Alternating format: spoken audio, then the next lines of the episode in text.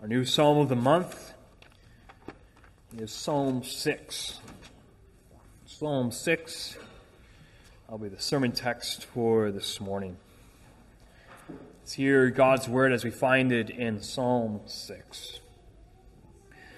To the chief musician with stringed instruments on an eight stringed harp, a psalm of David. O Lord, do not rebuke me in your anger nor chasten me in your hot displeasure. Have mercy on me, O Lord, for I am weak. O Lord, heal me, for my bones are troubled. My soul also is greatly troubled, but you, O Lord, how long? Return, O Lord, deliver me. O save me for your mercy's sake, for in death there is no remembrance of you. In the grave, who will give you thanks? I am weary with my groaning. All night I make my bed swim. I drench my couch with my tears. My eye wastes away because of grief. It grows old because of all my enemies. Depart from me, all you workers of iniquity, for the Lord has heard the voice of my weeping. The Lord has heard my supplication. The Lord will receive my prayer. Let all my enemies be troubled and greatly Sorry, let all my enemies be ashamed and greatly troubled. Let them turn back and be ashamed suddenly.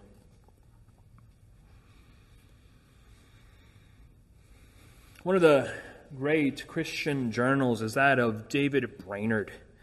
David Brainerd was a Presbyterian missionary to the Delaware Indians during the 1700s.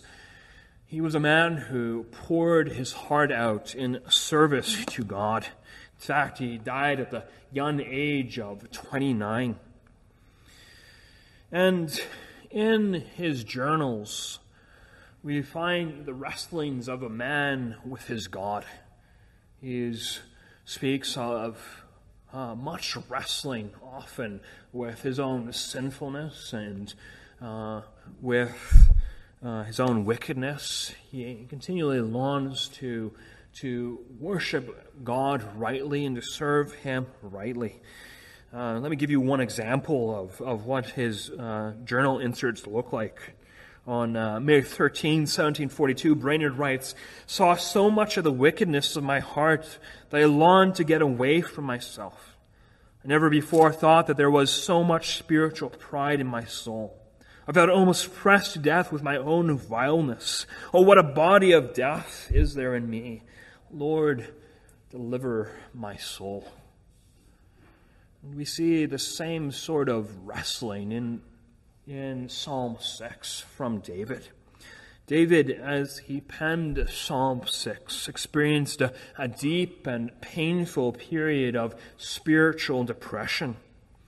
Spiritual depression is when the believer has difficulty experientially knowing the love of God. It can take on the characteristic of not jo- knowing the joy of salvation, having little to no happiness in the Christian life. During these times, Bible reading and prayer can be incredibly difficult. Sometimes those who go through spiritual depression uh, find the worship of God to be more of a burden than a blessing. They have no sense of refreshment, blessing, or nourishment after worship. As such, spiritual depression often includes uh, a struggling with assurance of faith. Further, spiritual depression can accompany times of, of affliction and sickness, as we see from David in our text. But David and Christ Himself teaches us in this psalm that no matter what we are going through in this life, we can go to God in prayer and know with confidence that He will hear the prayers and wrestlings of our souls. He will hear those prayers even from the darkest places and loneliest times of our lives. And so Psalm 6 should be an encouragement to us to seek the mercy of the Lord in a prayer when you are spiritually depressed.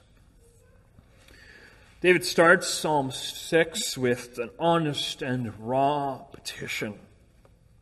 He doesn't hide behind a, a, cloak of spirituality in his prayer. Instead, he is direct and gets right to the point.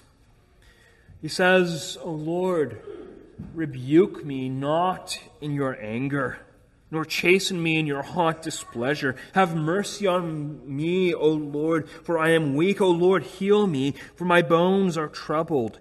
My soul also is greatly troubled. But you, O Lord, how long? David's experience, whether true or not, is that God is angry with him. David has a, a, sense of, of God's intense displeasure. And this is immensely troubling for him.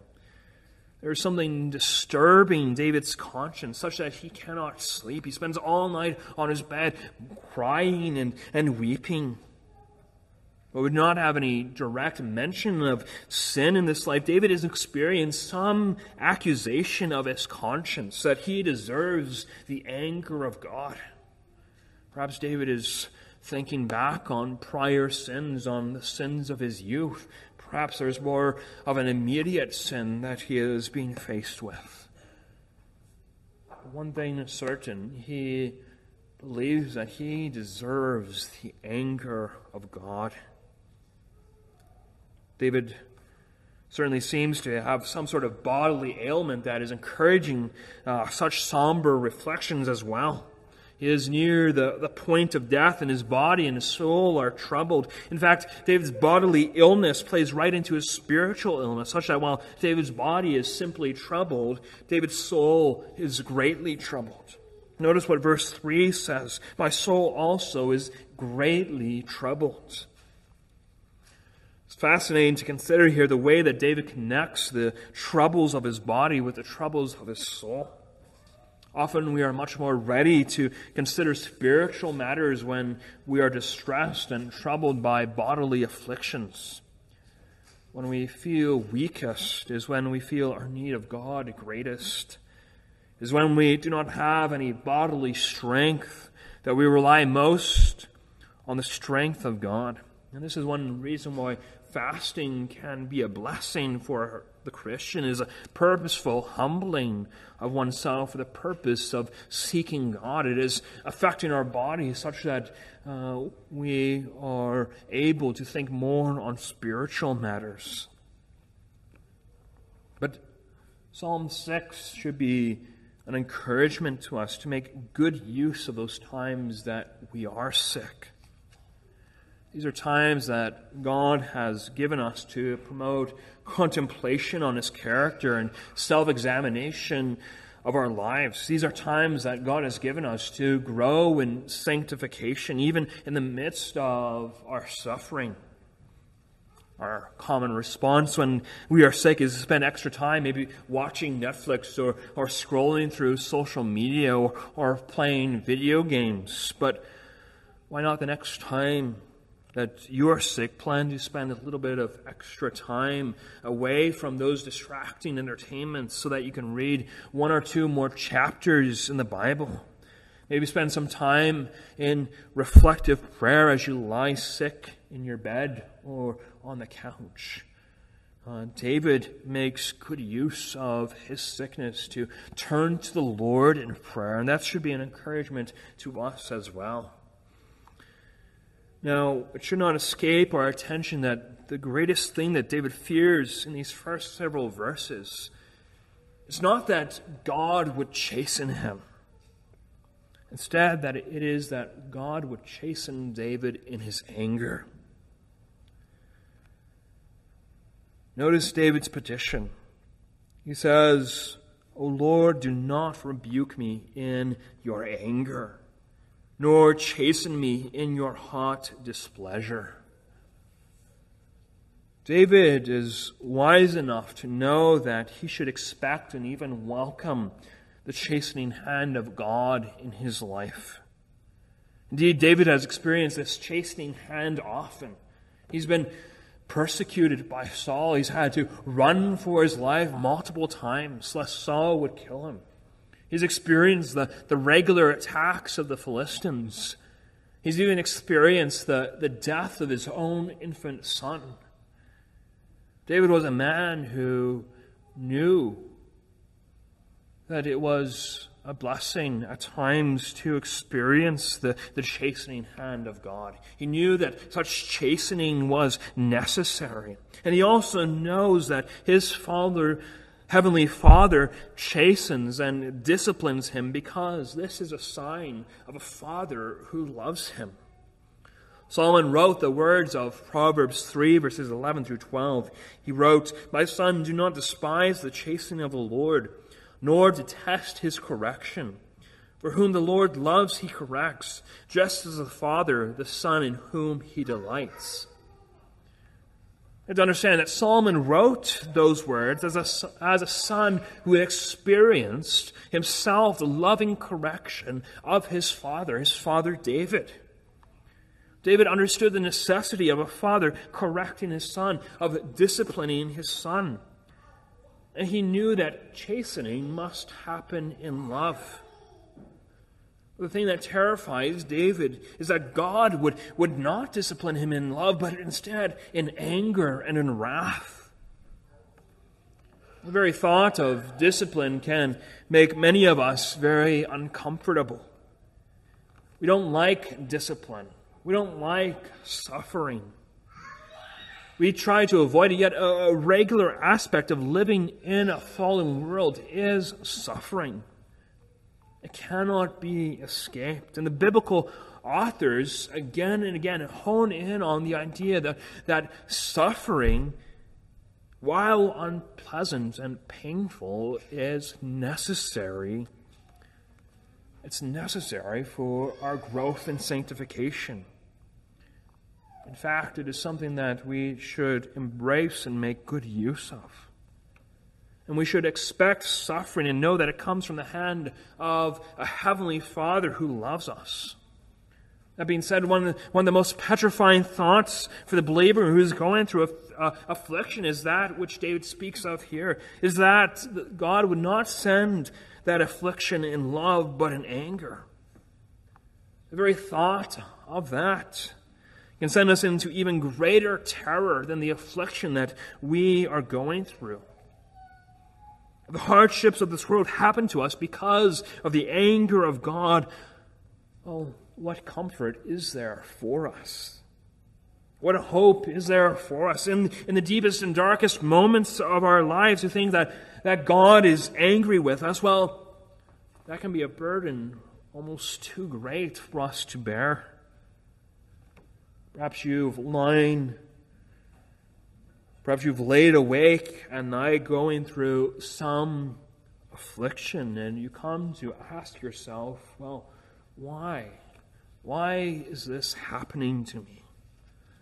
Perhaps the answer that immediately comes into your mind is that, well, God must be angry at me. God must be angry at me. That's a very lonely and devastating thought. Has a dark, deep and dark fear for the child of God, that God would be angry at us, and that God would, would send these afflictions to us in anger. This is why David prays to God with such earnestness. He's, he's broken over this affliction that he's going through. He's terrified of, of the wrath of God that he believes is coming upon him. And so he pleads with the Lord. He pleads with him not to send these afflictions and disciplining strokes, strokes with anger or displeasure, but to instead send them in love. Those who grew up with angry and abusive parents, there can be a real disconnect here. The fact that God would, would send discipline in love. For them, discipline has always been tied to hatred and anger. For them, they have only known the yelling, the angry yelling of a parent who, who feels that the actions of their child have violated their authority and respect. For them, discipline has always been the cruel lashing out and the unloving, painful strikes. there has been no love. If there has been love, it has often been a self seeking and self promoting love, a love that seeks to win the affection of sons and daughters so that they can be well thought of. But, beloved, especially those of you who come from abusive households, this is not the way that God deals with his children. When going through the chastening of the Lord, do not be tempted to think that your perfect heavenly Father is anything like your abusive and sinful parents. Know that when the Lord disciplines his children, he does so not in anger, but in love. Know that as he sends affliction, he does so lifting up the light of his countenance upon his children, seeking to win them back. Jeremiah's prayer in Jeremiah 10, verse 24 is, O Lord, correct me. Jeremiah, Jeremiah with David recognizes the, the need for discipline, recognizes the need for correction, recognizes that we are indeed sinful people and our hearts often go astray, and we need that, that discipline of the Lord to, to bring us back to cause us once again to consider the beauty of the Lord. But Jeremiah's prayer is, O Lord, correct me, but with justice, not in your anger, lest you bring me to nothing. Not in your anger, lest you bring me to nothing. And Jeremiah says in Lamentations 3, verse 33, in, in that book of, of, of, Lamentation, which is about God coming against Jerusalem, disciplining his, his wayward daughter with, with great and profound destruction.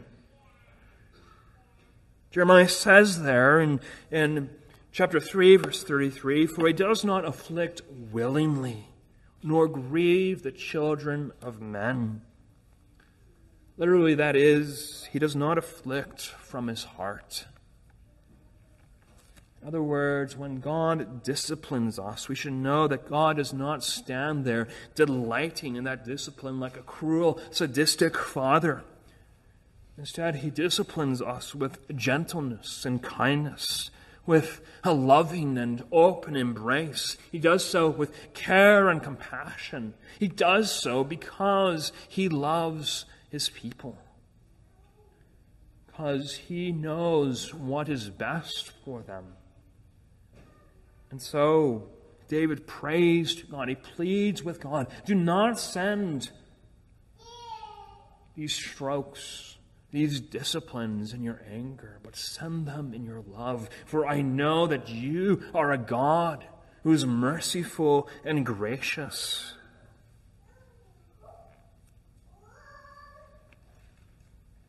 As David voices his concern to God with broken rawness and fearful honesty, he also does so realistically. David understands the brevity of life and what death means. He has that heart of wisdom which Moses talks about in Psalm 90. He prays in verses 4 and 5 Return, O Lord, deliver me, O save me for your mercy's sake. For in death there is no remembrance of you. In the grave, who will give you thanks? Now, some commentators will argue here that uh, David either uh, acknowledges a, a, very limited understanding of life after death or, or completely denies that there is light, life after death. These commentators will argue that David thought that this life was all that there was as he penned this psalm. That's simply not the case. We know from many other Psalms of David that he knows he will dwell with God in heaven forever. Psalm 23 says, Surely goodness and mercy shall follow me all the days of my life, and I will dwell in the house of the Lord forever. Psalm 16, verses 10 through 11 says, For you will not leave my soul in Sheol, nor will you allow your Holy One to see corruption. You will show me the path of life, and your presence is fullness of joy. At your right hand are pleasures forevermore. These are not the statements of a man who did not believe that there was an afterlife. These are the statements of a man who, who very much understands that there is life after death. And David rejoices in these Psalms and, and longs for that life. So, what does David mean when he says in Psalm 6 For in death there is no remembrance of you, and in the grave who will give you thanks? As David says that, he is acknowledging that with death comes the cessation of our activity here on earth. When our bodies die, we no longer have the opportunity to praise God with our families and friends. One more voice is silenced in the worship of God here on this earth. It is no longer possible to share the, the good news of the character and salvation of the Lord. And this is striking, what David says here. This is striking. When David says these words in verses 4 and 5, he is seemingly saying that the greatest reason, the greatest reason he wants to live is so that he can remember God and give God praise in this life. David is saying this is, is what it means for me to truly live. To truly live is to praise and, and worship God. And Paul picks up a similar theme when he says in Philippians 1:22, "But if I live on in the flesh, this will mean fruit from my labor. Yet what I shall choose I cannot tell, for I am hard pressed between the two, having a desire to depart and be with Christ, which is far better. Nevertheless, to remain in the flesh is more needful for you." David longs to remain in the flesh for that is more needful for the present moment, for the people of God, for the people of Israel.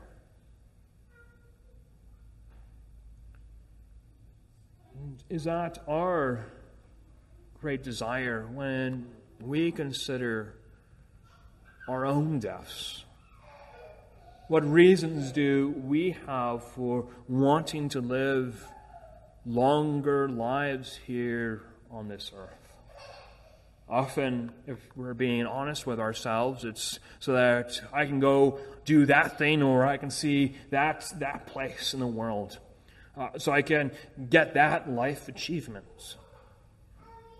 But David shows us here in Psalm 6 that it, if we have a right orientating of our affections, if we have a right orientating of our, our thoughts and our actions, our greatest desire to live on this world will be so that we can worship God on this earth, so that we can join with the people of God who are alive here on this earth and praise and extol His great name. While David's first great fear is that God would chasten him in anger, his second fear is that of perishing from this life and losing his opportunity to praise God. He is troubled because of death. But there is another reason why David might be fearful of death here. Yes, David is certainly longing to worship and praise God in this life, but recall that David fears God's anger. Something is afflicting David's conscience, that he fears God's anger.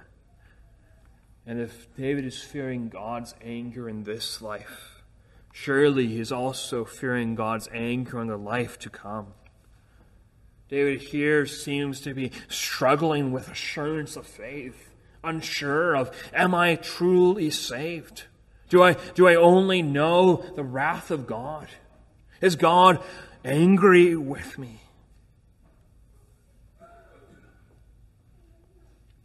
David is fearful of death because he doesn't know where he will end up.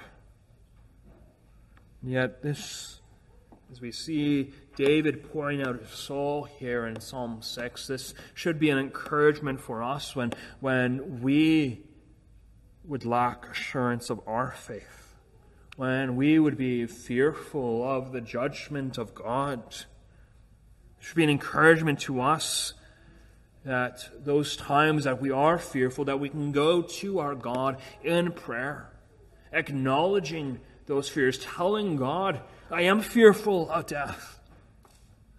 I am fearful of your anger. I am fearful of being lost eternally.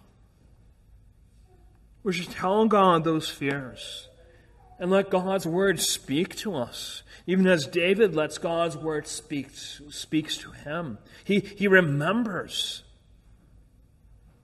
what it is to worship and praise God. He says there in verse 5, For in death there is no remembrance of you. Well, what does that remembrance mean? What is it to remember God? It's remember who the character of God is. It is remember how God has worked throughout history to save his people. It is remember that we are saved because of the mercy of the Lord. And we see that in the, in the verbiage that David uses. In verse 4, he says, Return, O Lord, deliver me. O save me for your mercy's sake. He's saying, The only hope I have is your mercy. It's your faithful covenant love. And I can have that hope in your mercy because it is your mercies. This isn't a small mercy of God. These, these are your great mercies. These are the hope I can have when I am spiritually depressed. I can go to God in prayer, acknowledging my fears and remembering the mercy of God. Sometimes when we seek the Lord, it can seem like the Lord has turned a, a, deaf ear to us. We can be praying again and again, and there is no apparent answer to our prayers. It is, it is this silence to his prayers that brings David to the point of an exhausted existence. Psalm 6 describes how David has been seeking the Lord all night long. These prayers not been coldly unemotional, but instead they have been poured forth with abundance of emotion. He has washed his bed with his tears. Verses 6 and 7 states, I am weary with my groaning. All night I make my bed swim. I drench my couch with my tears. My eye wastes away because of grief. It grows old because of all my enemies. David uses some hyperbole to get at the utter exhaustion of his grief and to get at, at, at the desperation with which he is seeking God. He speaks of his bed as practically having dissolved away because of the amount of tears that have come from his eyes. And yet, for all those tears, he still does not know the, the comforting hand of God. From all accounts, David has not experienced the, the solace of the Lord through these hours and hours of prayer. Yet, strikingly, we have this prayer preserved for us. David didn't give up praying. He did not cease praying, and nor should we. When it seems like God is deaf to our prayers, we might have considered stopping is praying after he had prayed for an hour and made his pillow wet with his tears.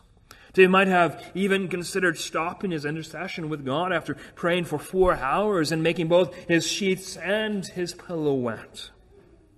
But he does not. And the sense we get from David is that David is going to seek the Lord. He's going to seek the Lord in prayer until he knows the answer from the Lord.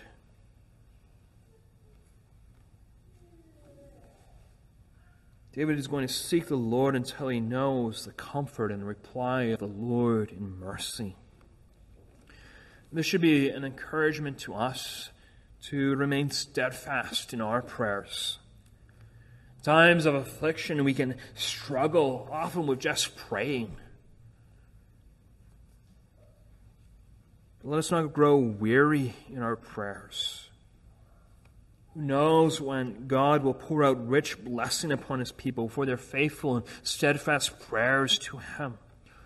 Lord has been pleased to see his people persevere in praying to him, sometimes for days, other times for years, other times for decades. The Lord delights in hearts that are diligent in praying, hearts that do not grow weary. If you read in the David Brainerd's journal, before he got saved, he spent days and weeks in prayer and, and seeking the Lord, repenting of his sins. It took days and weeks of, prayer before he knew the comfort of the gospel, before he knew the Lord's answer, before he knew the wonder of salvation. And so let's not um, grow weary in our prayers. When our hearts are troubled, when we are spiritually depressed, let us be sure we spend serious time in prayer. And, and let's not be afraid of emotion in our prayers either. David speaks of an abundance of tears. He speaks of praying till the point of exhaustion, his eyes wasting away with grief.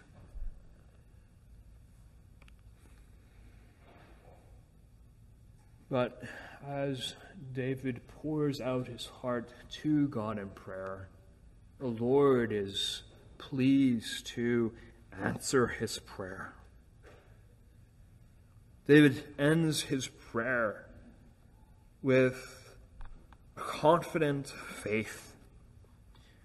David cries out, Depart from me, all you workers of iniquity. For the Lord has heard the voice of my weeping. The Lord has heard my supplication. The Lord will receive my prayer. Let all my enemies be ashamed and greatly troubled. Let them turn back and be ashamed suddenly. Child of God who has spent time in prayer knows the wonder and the beauty of prayer. Perhaps you can attest to times in your life where you have sought the Lord in prayer, you have been greatly troubled and distressed, and in the midst of praying, you knew the, the comfort and joy of salvation. Your anxieties and fears were washed away when you consider the, the goodness of God. There, you'll know that there's no real words to express the wonder that that is. It's, it's truly amazing how the Lord speaks to his people in prayer. There is a blessing, a true blessing, when we know the Lord has heard our prayers. And we, as we pray to God, even as, as David prayed to God, David knew that God heard, would hear his prayer. And we too, when we pray to God, must pray with, with that confident faith that the Lord will indeed hear our prayers. And we can pray with that confidence because the Lord has rebuked someone in anger. The Lord poured out justice on this person in his hot displeasure. We can pray to God with confidence, knowing that He will hear our prayers because God poured out His wrath the wrath that we deserve to fall upon us. God poured that wrath out upon His own precious Son. And He did so that we might be delivered and saved for His mercy's sake. It's not hard for us see in Psalm 6 the, the words of the Lord Jesus Christ as He prepared Himself for the cross. It's not hard for us to hear an echo of his words in the Garden of Gethsemane Father, if it is your will, take this cup from me. Nevertheless, not my will, but yours be done. It's not hard to see the great drops of bloody sweat. When David speaks of watering his couch with tears, it's not hard for us to see Christ in this psalm praying, O Lord, do not rebuke me in your anger, nor chasten me in your hot displeasure. God the Father rebuked his Son in his anger so that we would not have to know the angry discipline of our God, so that we could know the loving discipline of our God. Christ stood in our place when we deserve the just judgment of hell. And it is this Christ who will victoriously say to the wicked who do not believe in him, Depart from me, all you workers of iniquity. Those unrepentant sinners who dare to afflict the people of God in this life, Christ will tell to depart from him. He will tell them that they have no part in him or his eternal rest. The trouble that they poured out upon the body and souls of the people of God will be poured out upon them. David prays there, the end of the psalm, let all my enemies be ashamed and greatly troubled. And it's interesting to note that that word troubled is the same one that appears in verses 2 and 3 of the psalm. David's praying that the same trouble that has afflicted him would come upon his enemies. He prays that because these enemies have made a mockery of David. They have afflicted him. And these enemies of God's people will be ashamed when they see the wonder of what God has done for them. Here they made a mockery of him during his affliction. Perhaps they called upon him to, to curse God. And why would God send this affliction to you if he is a just and a merciful God? Surely, surely your faith is foolish in this God. But they will be ashamed for those words. They will see that God is indeed a God of mercy. That God's sovereign plan in this suffering is to bring David closer to God. We'll see God's great plan of salvation and, and having Christ die for David's sin. The wicked who prospered and increased in this life will suffer in the next, and while the righteous suffered in this life, they will rejoice in heaven. This will be a shameful thing for the wicked. They advocated for their sinful lifestyles on this earth, saying that that is the way of true happiness. If you want to, to know a life of, of little suffering, well, well, follow your own heart. Do whatever sins you want to commit. That's the way to happiness. Made a mockery of religion and faith, but on that last day, you'll discover those who believe in Lord Jesus Christ truly, of all people, are the happiest. They know true joy, their relationship with Christ is firm and sure, and they will dwell in the houses of the Lord forever.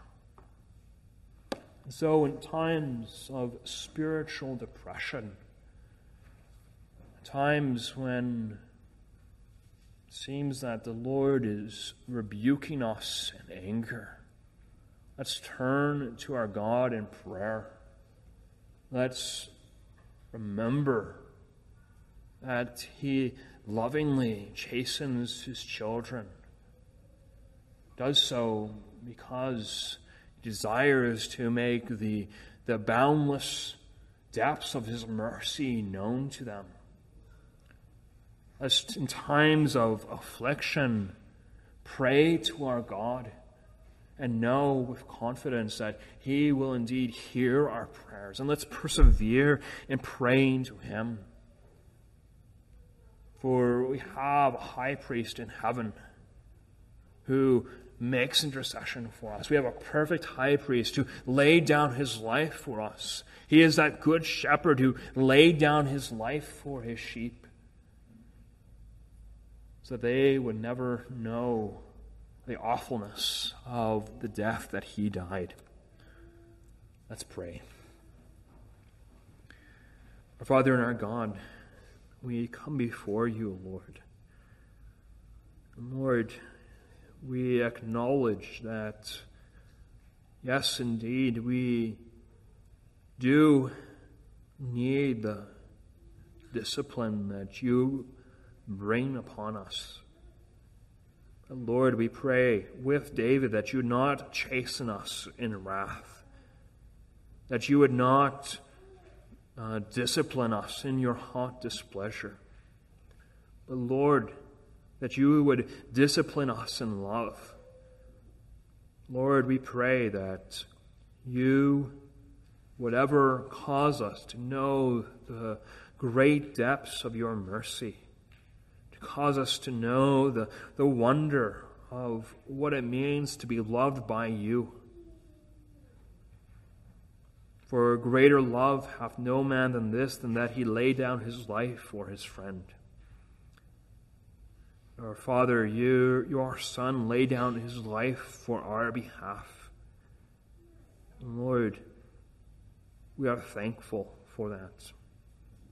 And Lord, we pray that we would ever know the comfort that comes from that. Lord, encourage us in times when we are spiritually depressed to look to you, to rely upon you and your grace. We pray this in Christ's name. Amen.